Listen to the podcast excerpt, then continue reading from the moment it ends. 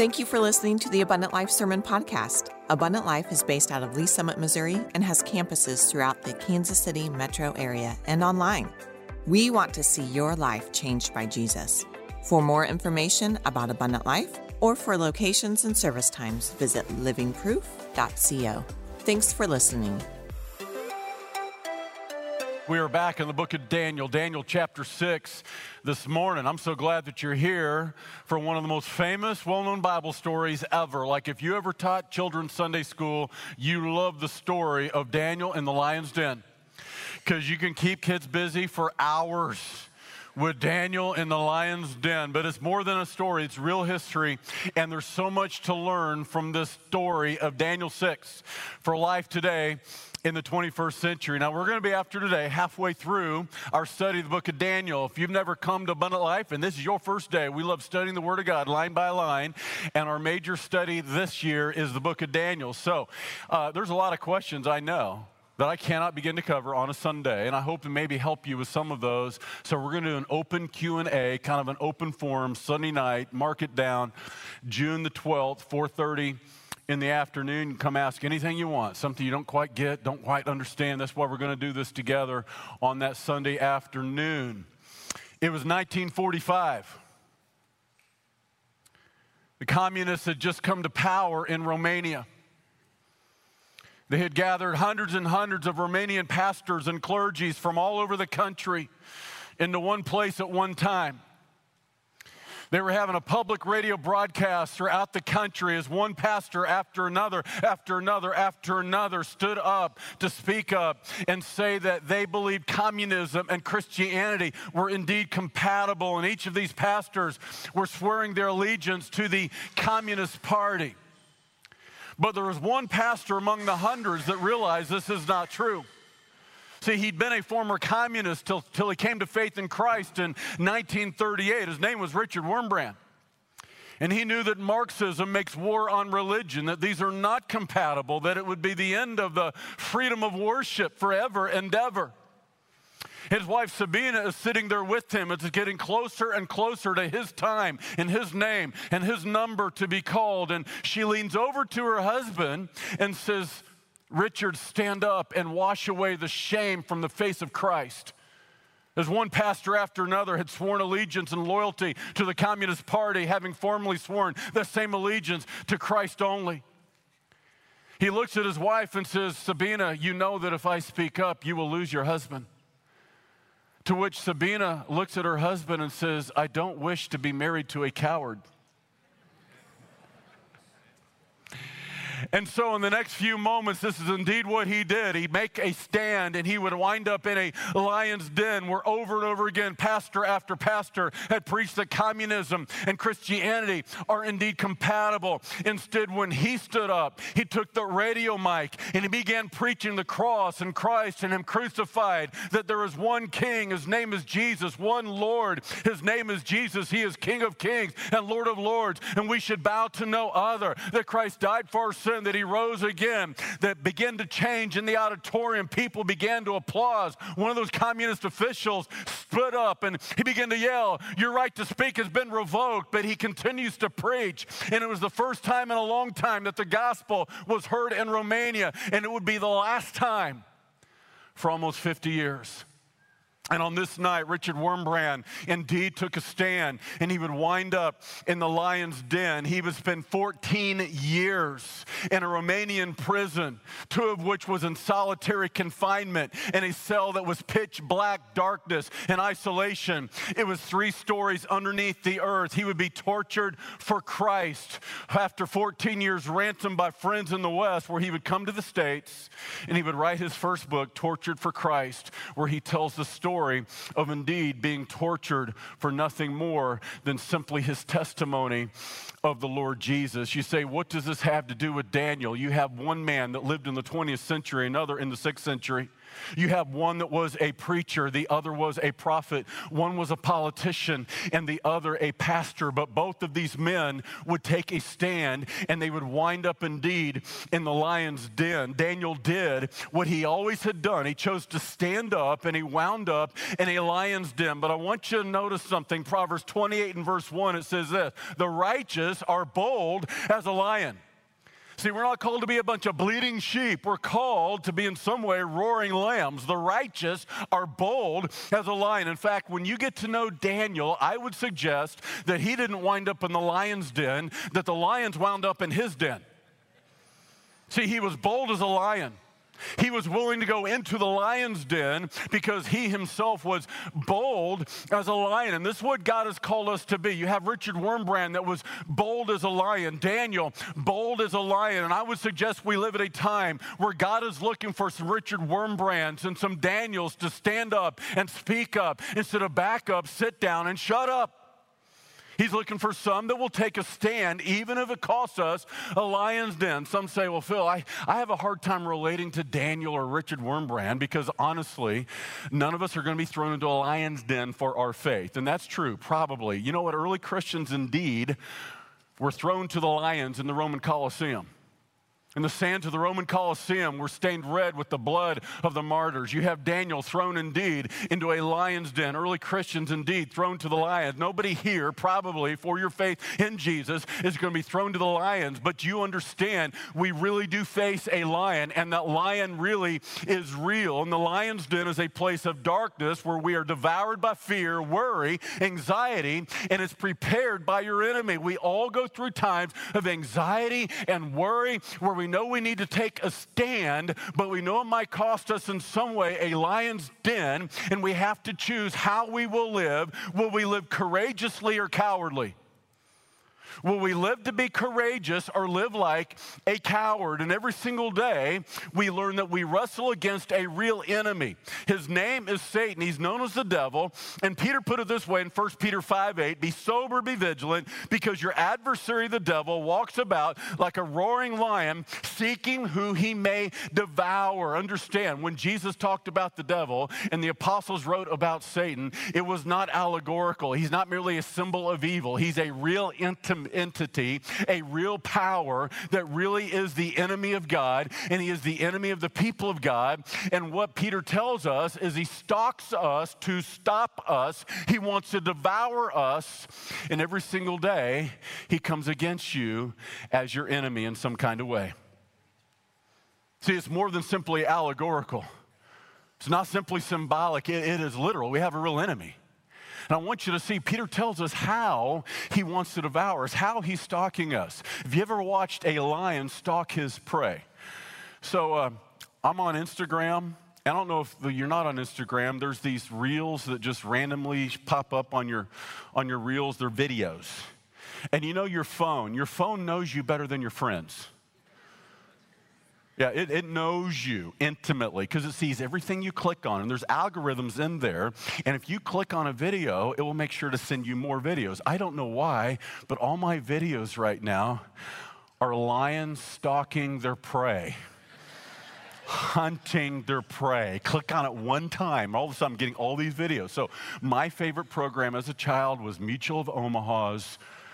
Oh, there's other kids in the 80s here, I can see. Yeah, that's right. This was before we had 149 channels to choose from, 4, 5, and 9 on a good day, a sunny day, 41. It's kind of cloudy, kind of fuzzy, but you could kind of see it if you looked hard, okay? So once a week, Mutual of Omaha's Wild Kingdom, you'd go on these safaris in Africa. It's one of my favorite programs, and you'd anticipate all day long, hoping it would be the lions or maybe the leopards. And then sometimes you'd get there, and it's finally on, and it's flamingos. Really? 30 minutes of flamingos? I want to see the lions. I want to see them hunt. Yeah, some kids never fully grow up, so I click on it, and now I get all these videos of lions hunting their prey. Here's what I want you to see. They're slowly stalking their prey. They're studying their prey. Do you know Satan studies you? He stalks you because he wants to devour you, to stop you. But did you know it says in 1 John 4 and verse 4, greater is he that is in you than he that is in the world? You don't need to be fearful of him. He's fearful of you. He knows that you're a danger to his kingdom. Listen, as a child of God, filled with the Spirit of God, you are a threat to the enemy. That was Daniel. He was a threat in this Babylonian city to the enemy. He lived dangerously. No, it wasn't merely Daniel going down the lion's den. These lions were in his den. The righteous are bold as a lion. I want you to see how you can live boldly even in this Babylonian society that sees increasingly hostility toward Christianity. Number one is this: Daniel had the character of God. He could be bold as a lion, even in the lion's den, because he had the character of God. What is character? Your character is not simply what you do, it is what you are. See, we do what we do because we are what we are. What you are defines what you do. And you have Daniel, who had the character of God, even living in this ungodly city, in this Babylonian society of depravity and debauchery. Look at what it says now in Daniel 6 and verse 1. It pleased Darius to set over the kingdom 120 satraps to be over the whole kingdom. Now, Daniel is an aged man by this time. He came to this city as a teenager, as a captive of Nebuchadnezzar. He has outlived Nebuchadnezzar. He's outlived all the Babylonian kings. He's now outlived the Babylonian kingdom. There's a new kingdom that has now emerged. We know it in history as the Persian Empire. So it's very early in the Persian Empire. And as a man now in his 80s, he has once again been named to the king's administration. It pleased Darius to set over the kingdom 120 satraps to be over the whole kingdom, and over these 3 governors, of whom Daniel was one, that the satraps might give account to them so that the king would suffer no loss. Apparently, this administration had a problem with corruption. I don't know, that sounds familiar, sort of. Some things never change. Yeah, politicians seem to be all the same. Doesn't matter when they live. So you have the swamp. You've heard of the swamp in Washington? Well, they had the swamp in the Persian Empire, and the king knew that some within his administration was stealing money, that he was suffering law. They were stealing from the public treasury and the skimming off the top of the taxes, and so he's trying to figure out who it is and how to stop suffering this loss. Then Daniel distinguished himself from the governors and satraps. So 120 regions throughout the kingdom, and over these 120 regions, satraps, or we might call them governors. And so the flow chart organizationally went 120, and over the 120, there were 3, of which Daniel was one. So each of the 3 had about 40 direct reports, right? And so here's what's going on. Daniel sets himself apart from all the others, it says, because of an excellent spirit that was in him. And the king gave thought to setting him over the whole realm. The king realizes Daniel's an honest man. He's the only one I can really trust. He's the only one that's not going to steal from me, so I might just go ahead and set him over all of them. Well, you better believe all of a sudden these other men, it caught their attention because they're about to lose their position and they're about to get caught in their corruption. So the governor and satraps sought to find some charge against Daniel concerning the kingdom, but they could find no charge or fault because he was faithful, nor was there any error or fault found in him. Then these men said, "We shall not find any charge against this Daniel unless we find it against him concerning the law of his God." So what happens? These other men hire Magnum P.I. to follow him around. Magnum P.I., again, we're going back to the 80s here. I'm sorry if you're a Gen Z, you've never heard of Magnum P.I., you have no idea what you missed out on. These were the glory days of television. Okay, I don't know who the Magnum P.I. would be today. A private investigator. Okay, let's just go there, a P.I.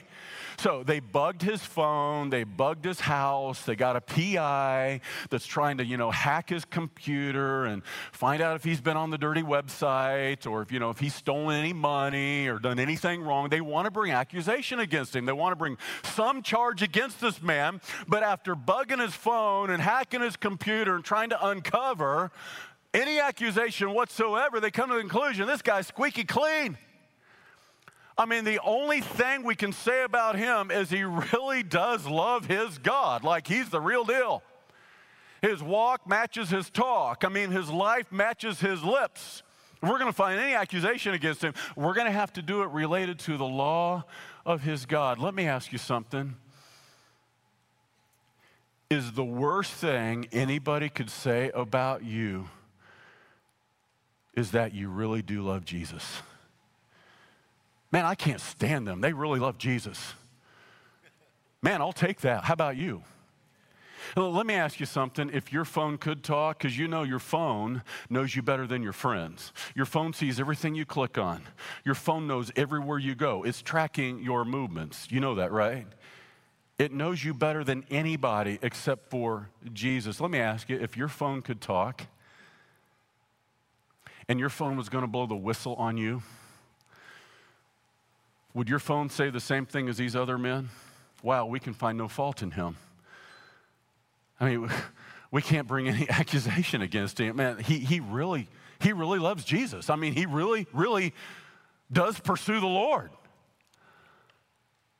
That's what Daniel is like, living for God in such a way that they can't find any accusation to bring against him other than he really loves God. He really does.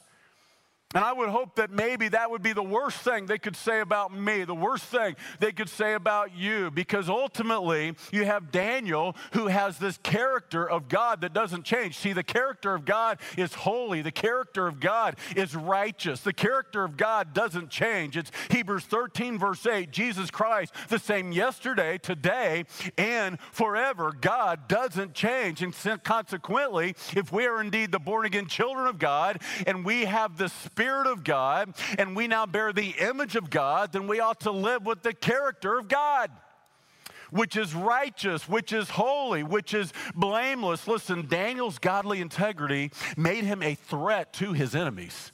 Oh yeah, they were threatened by Daniel. You know why? Because they realized he's not going to participate in our corruption. He can't be bought. He can't be bribed. What is integrity? Integrity is this. Integrity is simply choosing to do right, even if you thought you could get away with doing wrong. That's integrity. Integrity is who you really are when nobody else is watching. Integrity is who you really are in your private life. See, Daniel was not living a double life. He was who he said he was. He was who everybody else thought he was. And it was his integrity.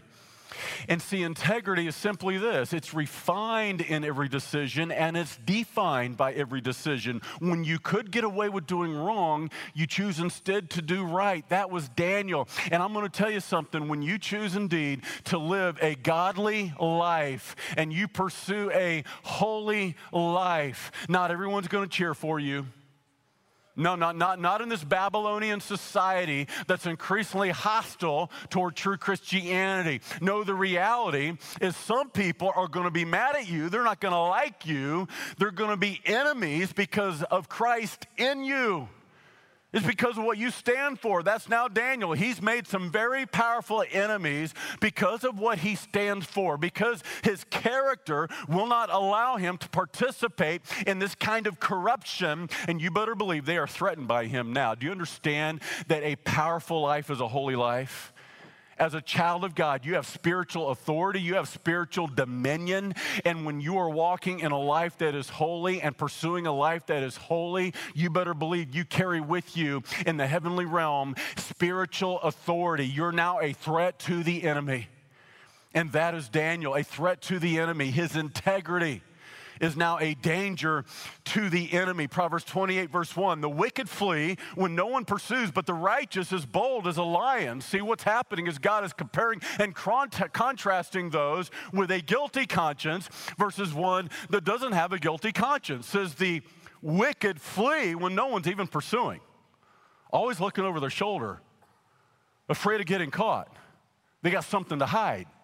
So I remember back in the 90s, back in the day when I was a Kansas City cop, and I'd be driving down the road in my marked police car, marked police cruiser. I am minding my own business, and, you know, I have my priorities, and it's not pulling anybody over. It's going to 7-Eleven, getting a donut and a cup of coffee. Well, it's what you think. That's all we do. No, I'd be minding my own business, driving down the road, and all of a sudden I'd see a car just take off, gone. They see me and gone. Like, I wasn't going to pull you over. I didn't even know you were there, but now I do. The guilty flee when no one pursues. I wasn't pursuing you. Obviously, you've got something to hide, don't you? So that's a picture of people with a guilty conscience. They don't have any freedom, no liberty, constant worry, constant anxiety, because they're worried about being caught, being exposed. On the other hand, the righteous are bold as a lion, meaning you got nothing to hide. You got no worries. A clean conscience is freedom.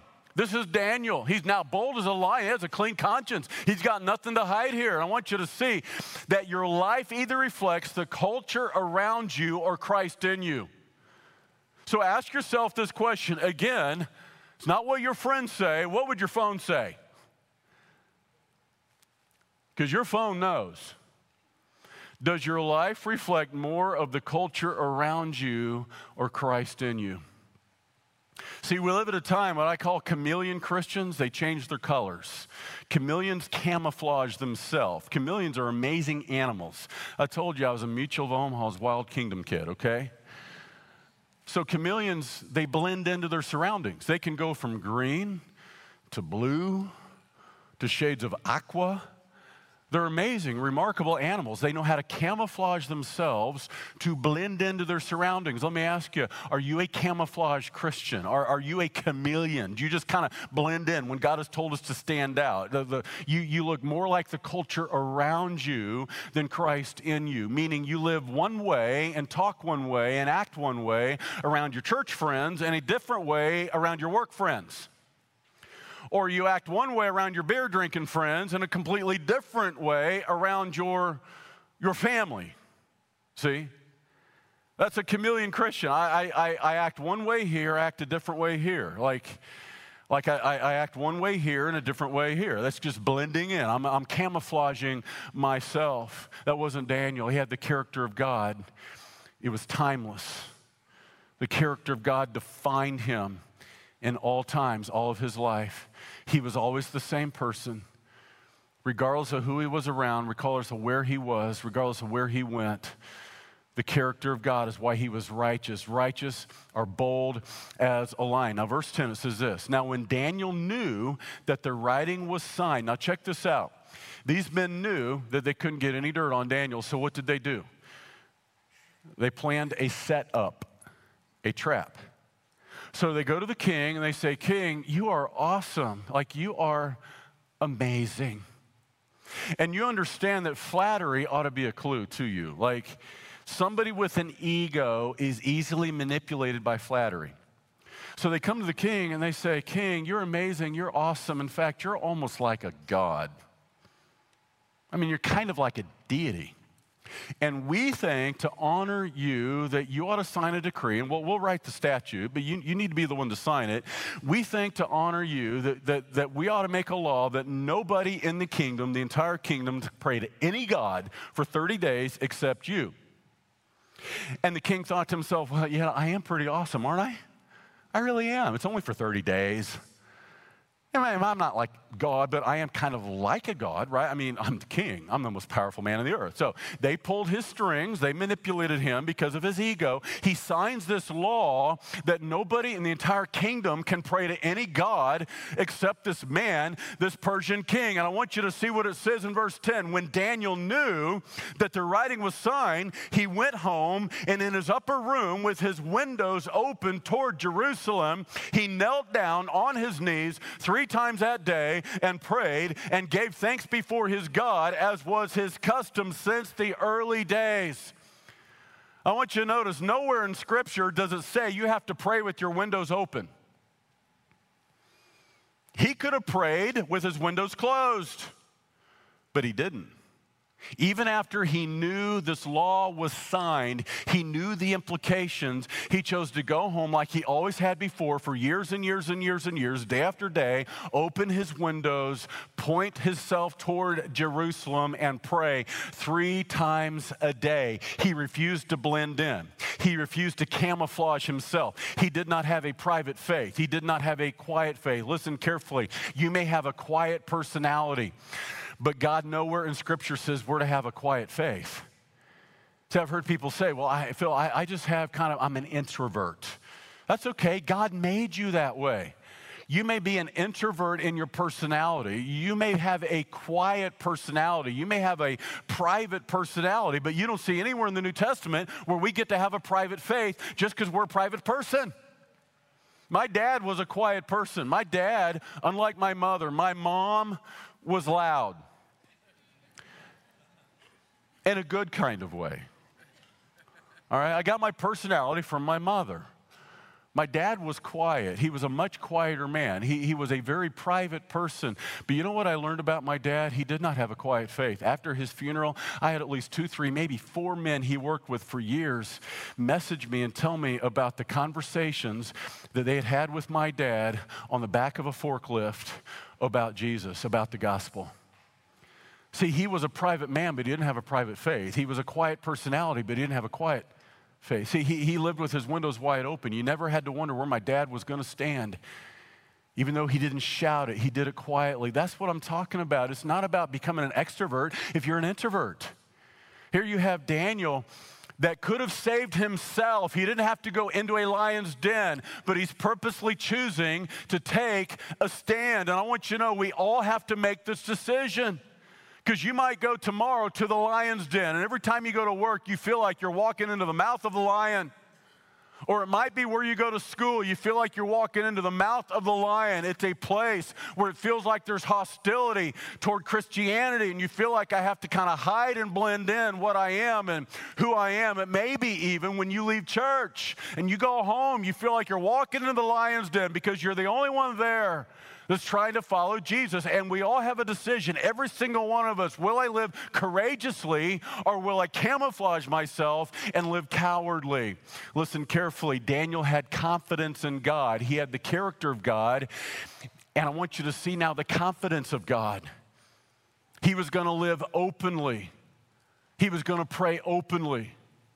I pray in every restaurant. No matter how crowded it is, I always pray before I eat. Sometimes I even ask the server, can we pray for you? Anything you'd like us to pray for? Let me ask you, do you do the napkin trick? Like, I remember at one time I was really awkward doing this. And so you accidentally drop your napkin on the floor. As you reach down to pick it up, you pray in Jesus' name, amen. Oh, you guys have done that too. Okay. Oh, yeah, I'm the only one, sure. That's not Daniel. He's not worried about what anybody thinks. He's not under the opinion of men. He's living confidently in God because he has the character of God. Look at Proverbs 20:25. The fear of man brings a snare, but whoever trusts in the Lord shall be safe. I'm telling you, every single one of us need to be delivered from the fear of man. What is the fear of man? It's the fear of people's opinion. You will either live in the fear of God or you will live in the fear of man. And I will promise you, if you fear God, you will fear no man. See, when you live in the fear of man, you will easily be manipulated by people, controlled by people. Somebody's always going to be able to pull your strings. You're just a puppet on a string because you live in so much fear of what people will think about you, what they will say about you. Maybe they're going to cancel you. You guys, I'm telling you, you have to do this over and over again. Even I do. After all these years of walking with Jesus, after all these years of preaching the Word of God and preaching the truth of God, every one of us have to make a renewed decision over and over again. It's never a one and done. Will I choose courage or will I choose cowardice? What will people say about me? What will they think of me? See, right now at this very moment as I'm preaching, I could worry about what you're going to think about me. Will you like me? I have to do this now more than ever. There's this time of my life in ministry, guys. I'm thankful I have a church full of wonderful saints of God that support me as their pastor and are for me as their pastor. And there are more people than ever that are for me and support me. And I'm so deeply thankful that I don't feel like I have to go alone. I'm not going to go solo. I don't have to stand alone. We're going to stand together. But on the other hand, at this time of my life in ministry, I got more people than ever that are against me. They don't like me. Every time I turn around, I hear somebody says something ugly, nasty, untrue, unkind about me. See, we all have to make the decision, even I do. Will I live in the fear of God or the fear of man? In the end, I want you to see, not everyone's going to cheer for you if you choose to live godly and stand for what is true. But in the end, all that matters is what God says about you. What God says about you is all that matters, because that's what's true. That's the only thing that's true. When people say unkind things about you, Jesus said, the truth shall set you free. You run to the truth. And it's the truth that will set you free. No, you don't get to judge me, and whether or not you like me in the end will not matter to me, because I am living for eternity. I will not live in the fear of man. I will live in the fear of God, and as long as I'm walking in the fear of God, I will fear no man. Cancel me. Go ahead, cancel me. See, the reality is the righteous are bold as a lion. You can't cancel me, and guess what? The world cannot cancel you. To put it in our modern vernacular, these men were trying to cancel Daniel, but they couldn't cancel him because he was God's man. He wasn't their man. He wasn't under the fear of man. He was living under the fear of God, which means you put God in his rightful place, and then you put everybody else in their rightful place. But if you put everybody else in God's place, all of a sudden, that which you fear and who you fear is that which will control you. See, Daniel's courage to live for God came from his confidence in God. I know who my deliverer is. I know who my Savior is. I know ultimately who's in charge of my life. I completely trust in God's sovereignty. See, when you trust in God's sovereignty, you can live with certainty in a world gone crazy. Now, am I the only one that feels like this world's going crazy? I mean, this world feels like it's going crazy.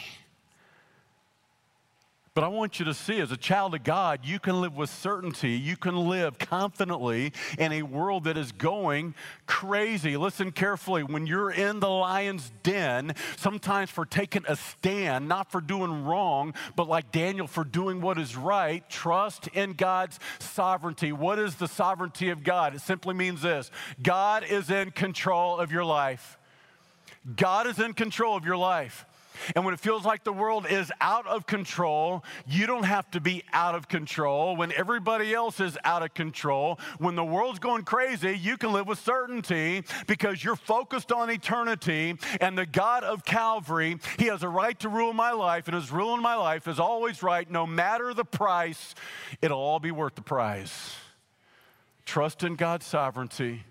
No matter how costly, he is in control of your life. This is what Daniel's thinking. Daniel's thinking, I may go into the lion's den and I might get devoured, but then I get to go see God, so either way I win.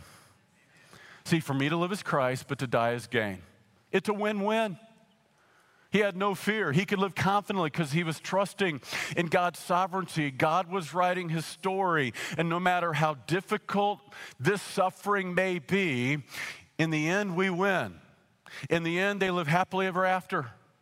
And Daniel knew that to be true. Verse 11, look at what it says. Then these men assembled and found Daniel praying and making supplication before his God. And they went before the king and spoke concerning the king's decree. Have you not signed a decree that every man who petitions any god or man within 30 days, except you, O king, shall be cast into the den of lions? See, they've set the trap, and now they're springing the trap. The king answered and said, the thing is true according to the law of the Medes and Persians, which does not alter. So they believed the king was infallible. He's perfect, which means if he signed something into law, it could not be changed. It couldn't be revoked. It was irreversible because he can't make a mistake. They've set the trap. Now they're springing the trap. So they answered and said before the king that Daniel, who is one of the captives from Judah, does not show due regard for you, O king, or for the decree that you've signed, but makes his petition 3 times a day. And the king, when he heard these words, was greatly displeased with himself. Notice he realizes he's been used, he's been manipulated, he's been tricked. He's not mad at Daniel, he's mad at himself. And he sets his heart on Daniel to deliver him, and he labored till the going down of the sun to deliver him. He basically gets his legal team together, He gets all his attorneys together, says, guys, is there anything we can do to let Daniel off the hook? Show me a loophole in the law. Show me the technicality. We can let him out on a technicality. All day long, he's with his legal team, and they realize by the end of the day, there's nothing they can do. Then these men approached the king and said to the king, know, O king, that is the law of the Medes and Persians, that no decree, statute, which the king establishes may be changed. So the king gave the command, and they brought Daniel and cast him into the den of lions. But the king spoke, saying to Daniel, your God, whom you serve continually, he will deliver you. Then a stone was brought and laid on the mouth of the den, and the king sealed it with his own signet ring and with the signets of his lords, that the purpose concerning Daniel might not be changed. I want you to see Daniel not merely in the lion's den, but these lions are now in Daniel's den because he had the character of God, he had the confidence of God, and he was fully consecrated to God. We live at a time of committed Christians, but not consecrated Christians. And there is a difference between commitment and consecration. See, consecration is that which you're willing to die for. Give me a list of things. Go home and do this today. Don't have to give it to me. That was just a euphemism. What are the list of things in your life that you would die for? See, that which you're willing to lay down your life for is that which you're consecrated to. And Daniel was willing to lay down his life for God because he'd already given up his life to God. See, that's consecration. And I want you to see that when you finally have surrendered your life completely to God, that becomes freedom, because nobody can now take anything from you that really matters, because you've already given it all away, even your life. Daniel did not know that he would survive the night. Now, we know he does now, but he didn't know going down. He thought this night he might take a stand and get devoured in the lion's den. I want you to see something. Listen carefully. You do not have a faith worth living for if you don't have a faith worth dying for. Church, in 22 years, I've watched a lot of people come and I've watched a lot of people go. And in some cases, people stop following Jesus. You know why? Because they were never consecrated. They were simply committed. And I will promise you at some point, the cost of following Jesus will be too high, and you will stop following Jesus if you're merely committed. Think about all the commitments you've made that you no longer are committed to. Think about that. In the last 20 years ago, what were you committed to that today you're not committed to? See, commitments come and go. Commitments change, which is why nowhere in Scripture does God ever ask us to make a commitment. What he asks us, though, is to pick up a cross. Luke 9:23, take up your cross to follow him. A cross is about a crucifixion. It's about a consecration. And I will promise, when you have a faith worth dying for, only then will you have a faith worth standing for and worth living for. This is what Richard Wormbrand said in his book, Tortured for Christ. A faith that can be destroyed by suffering is not faith. See, if your faith can be destroyed in the lion's den, you never truly had saving faith. You thought intellectually or emotionally, but you never truly were consecrated deeply. Because the only thing suffering does is refine faith. It does not ruin faith. See, suffering does not destroy your faith. Suffering simply develops your faith. Your faith is developed in the lion's den. It's not destroyed. The question is, are you consecrated? Verse 19, then the king arose very early in the morning and went in haste to the den of lions. And when he came to the den, he cried out with a lamenting voice to Daniel. The king spoke, saying to Daniel, Daniel, servant of the living God, has your God, whom you serve continually, been able to deliver you from the lions? Then Daniel said to the king, O king, live forever. My God sent his angel and shut the lion's mouth so that they have not hurt me, because I was found innocent before him. And also, O king, I have done no wrong before you. Now the king was exceedingly glad for him and commanded that they should take Daniel up out of the den. So Daniel was taken up out of the den, and no injury whatever was found on him because he believed in his God. And the question is this: will you believe even in the lion's den?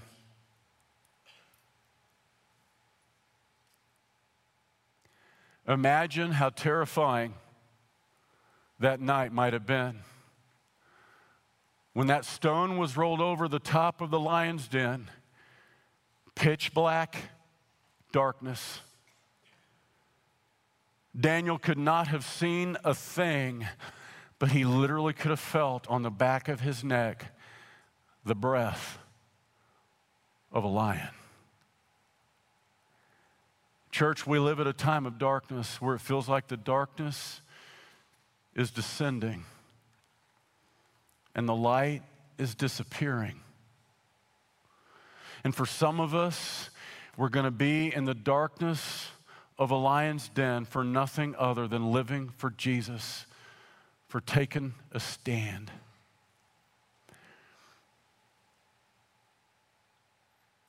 But I want you to remember something.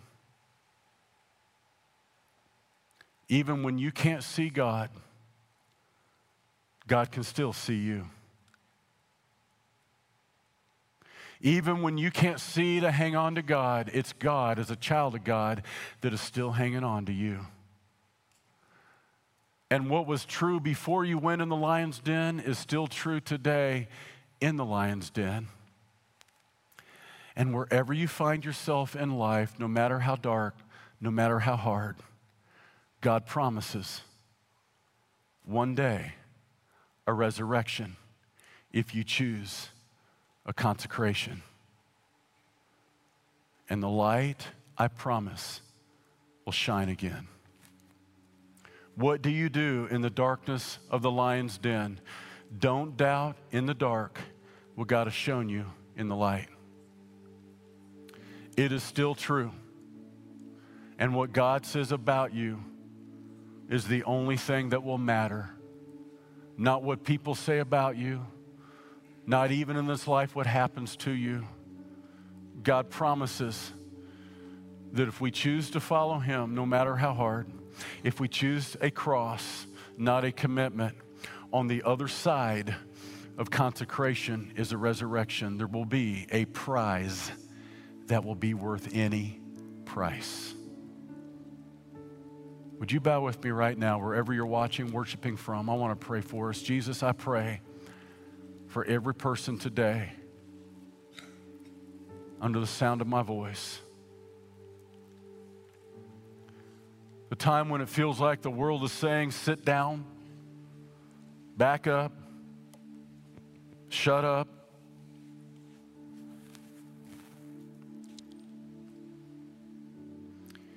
But God, you're calling us all to speak up, to stand up. Choose courage over cowardice. Instead of trying to save ourselves, be willing to lose ourselves and give ourselves. And right now, there's an area of your life, and you know God is calling you to take a stand.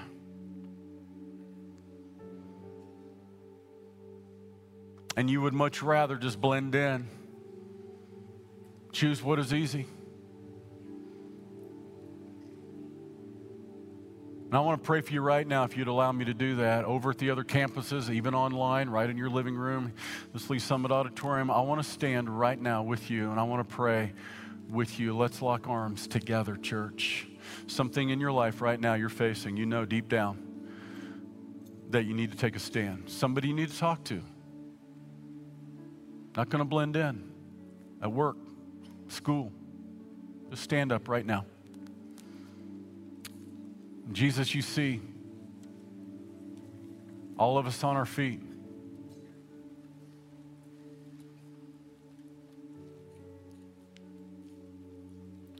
Because if we can't stand here, we're going to stand nowhere.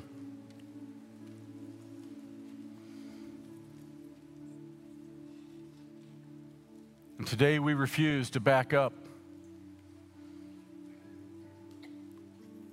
We refuse the retreat.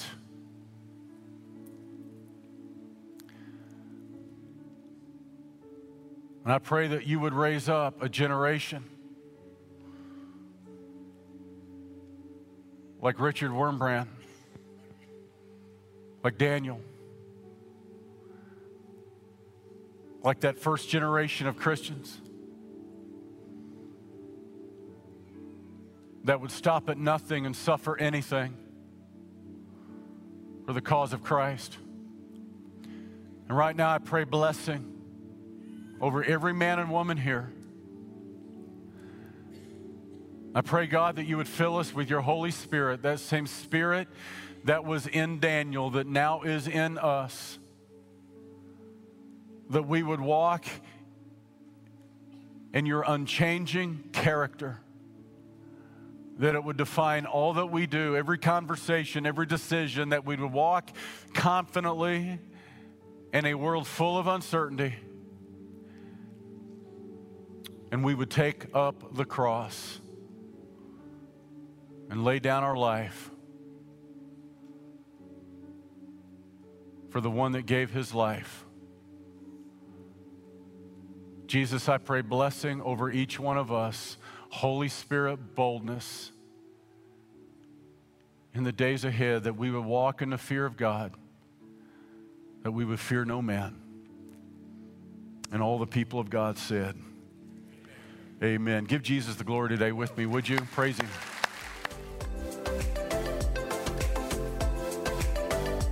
Thanks for joining us today. If you enjoyed today's podcast, be sure and subscribe and share with a friend. We hope today's message inspired and challenged you. Let's go be living proof of a loving God to a watching world. For more information about Abundant Life, visit livingproof.co or follow us on social media at Abundant Life LS.